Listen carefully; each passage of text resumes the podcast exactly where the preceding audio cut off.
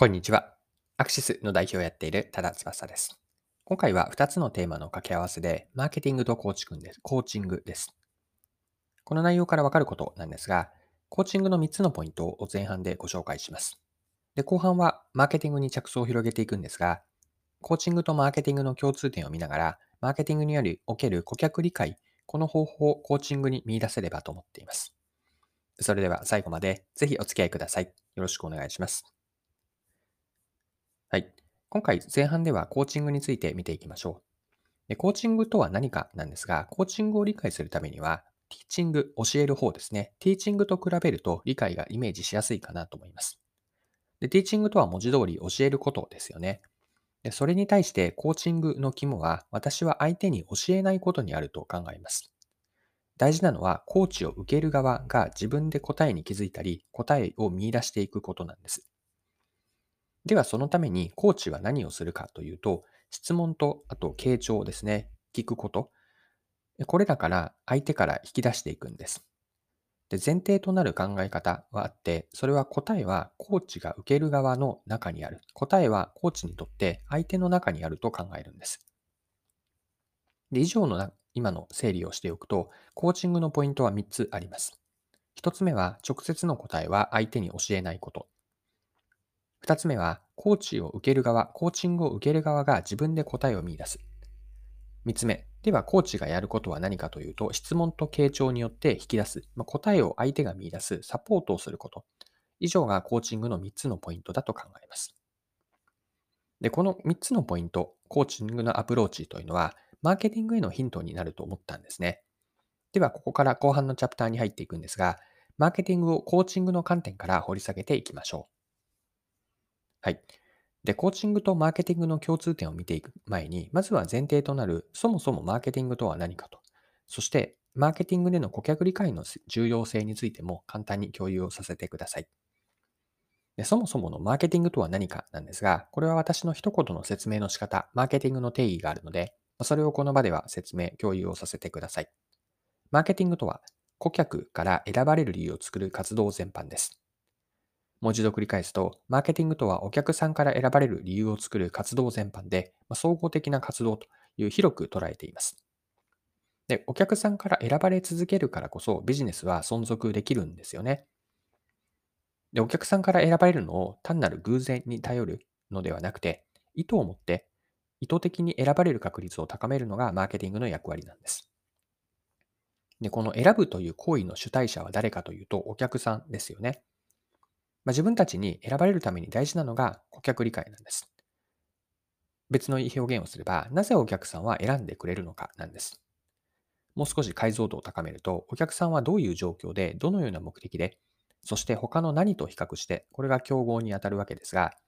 何と比較して、まどんな選択基準で自分たちを選んでもらえるかなんです。で、これらについて一つ一つお客さんのことを深くできている、深く理解できているからこそ、選ばれる理由を見出せて、あるいは選ばれる理由を作っていけるわけです。で、ここにマーケティングの難しさと醍醐味の両方があるんですね。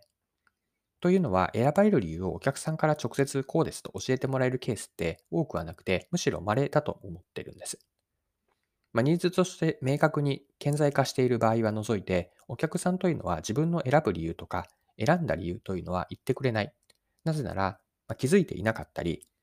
うんと分かっていても言葉に説明できない。あるいは、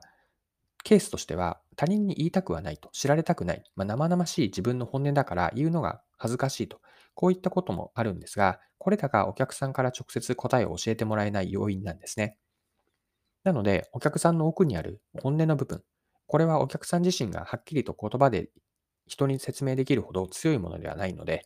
まあ、だからこそ、こうした中、お客さんから選ばれる理由を作るためには、マーケターが、他人であるマーケターですね。いわば赤の他人にはなるんですが、マーケターがお客さんのことを、時にはその本人以上に深く本音の部分、感情のところまで理解することが必要になってくるんです。で、これが後半で見ていきたいと思っている、この後コーチングとマーケティングになるんですが、マーケティングとはそもそも何かと、マーケティングにおける顧客理解の位置づけ、まあ、重要性についてでした。はい。では、マーケティングの顧客理解をどうするかというヒントをコーチングに見出していきましょう。で、これは前半のところの復習にはなるんですが、コーチングの3つのポイントは何だったかというと、1つ目が直接の答えを相手に教えない。2つ目はコーチングを受ける側が自分で見出すこと。3つ目がコーチがやることは質問と傾聴で引き出す。相手が答えを見出すサポートをしていくと。これがコーチングにおける3つのポイントだと言いました。で、ここからですね、マーケティングでの顧客理解のヒントが見えてくるんですね。まあ、順番にここも3つあるので、コーチングから顧客理解のヒント1つ目なんですが、答えですね、ここで言っている答えというのは選ばれる理由に、選ばれる理由なんですが、選ばれる理由という答えは、マーケター自らが見出すことが大事。逆に言えば、お客さんから直接教えてもらうものではないと。こんな姿勢が大事です。そして、お客さんの本音というのは、時にはお客さん自身が気づいていないが、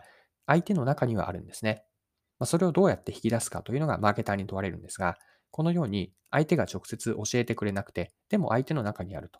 じゃあ、マーケターは何が、何をすればいいかというと、まあ、コーチングと同じで引き出すんですね。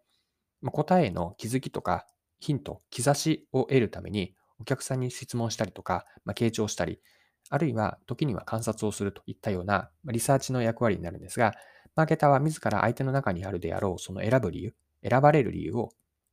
見出していく。この自ら見出すという姿勢が大事で、ここはコーチングの役割、コーチングのポイントにつながると思いました。はい、そろそろクロージングです。今回はコーチングとマーケティングを掛け合わせて、マーケティングでの顧客理解の方法について掘り下げてきました。最後に簡単にまとめて振り返っておきましょう。でマーケティングとは何かと、マーケティングにおける顧客理解について、えっと、ここでは触れておきたいんですが、マーケティングとはお客さんから選ばれる理由を作る活動全般です。で選ばれる理由を作るためにはお客さんの理解が大事で、なぜ自分たちは選ばれているのか、どういう状況で何と比べて、誰がどういう状況で何と比べて、どういう判断基準で選んでいるのか、このように深く時には本人以上に理解していくことが大事です。でその時にコーチングのアプローチがヒントになるんですね。3つ言っておくと、1つ目が答え、まあ、つまり選ばれる理由ですが、選ばれる理由はマーケター自らが見出すことが大事。お客さんから直接教えてもらうものではないです。で2つ目のポイントは、その答えはでも相手の中にあるんですね。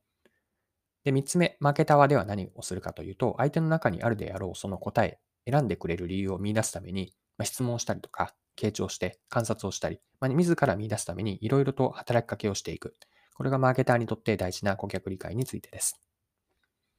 はい。今回も貴重なお時間を使って最後までお付き合いいただきありがとうございました。これからも配信は続けていくので、次回の配信でまたお会いしましょ